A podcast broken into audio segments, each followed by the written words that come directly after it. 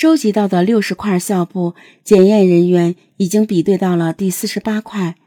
这块校布对应的是逝者张真荣的葬礼，时间是在二零一二年的十一月八日，也就是小静遇害的十天前。在与现场发现的校布比对中，检验人员有了惊喜的发现：他们家所使用的校布和现场所提取到的校布所用的材质。是一模一样的，那么最大的可能就是现场两块校布是来自于参加过张真荣葬礼的某个人。但是张真荣的亲戚非常多，范围虽然缩小了，但是人数也有好几百人。走访了多日，警察认为一个叫胡继金的男子非常可疑。胡继金为什么被怀疑？因为。他是张真荣的外甥，参加过葬礼，拿过孝布，还把他带在了身上。而且他曾经有一辆四轮的面包车，那是一辆蓝色的面包车。但是命案发生过后，他就把这个面包车给卖了。警察悄悄地找到了那辆车，车主出示了交易票据，票据显示。胡继金是在案发后不到半个月卖了这辆蓝色面包车的。买主买回来后，发现车上很多地方刚换了新的。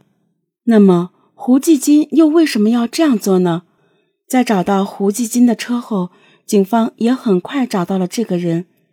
胡继金在葛店开发区一家电子厂上班，警方提取到了他的 DNA。并且与校布上检出的混合 DNA 进行了比对，结果显示两份 DNA 来自于同一个人。胡继金很快就在他打工的厂子里落了网。到案之后，他承认了他的所作所为，小静正是死在他的手下。寻找难度最大的是作案工具——一把匕首。胡继金说，作案之后。他把匕首扔进了回家路上的一个池塘里，警方抽了三四天，终于把水塘里面的水全部排干了。水抽干以后，水塘底部淤泥很厚，警方一边在淤泥里摸索，一边用金属探测器在寻找。找到作案的凶器，对整个案件的证据是非常非常重要的一环。现场的那枚鞋印。也有了着落，正是胡继金到案的时候脚上穿的那双运动鞋所留下的，而龚小静最后离家时所拎的无纺布袋，也在胡继金回家的沿途路上被找到。被害人龚小静，女，十六岁，让胡继金送其到葛店开发区宝业建工学校。胡继金随开车直接将小静送到宝业建工学校大门对面的马路上。原来那一天，小静返校的路线和平时一样，她在家附近坐上了五零三路公交车，然后换乘到葛店的中巴车。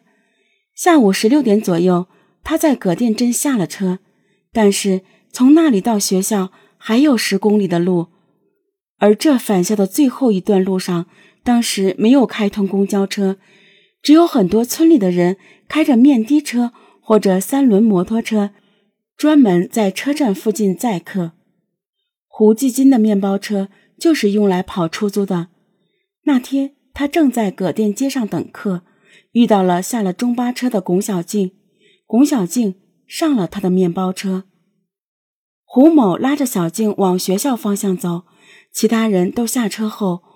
胡某看着车内孤身一人的小静，顿时起了色心，在车内意图对小静不轨，但遇到小静的拼命抵抗，一怒之下，胡继金把小静绑了起来，用的是放在车里头的两块孝布，那是他前几天参加姨妈的葬礼时拿到的。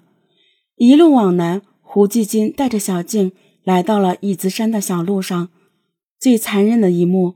就在那里发生了凶杀案发生的原因，按照胡继金自己的说法是，仅仅因为他和被害的龚小静因为车费起了争执，他动了杀心。但这真的是小静遇害的理由和全部的真相吗？小静已经不在了，再也无法听他说出那一天的真相。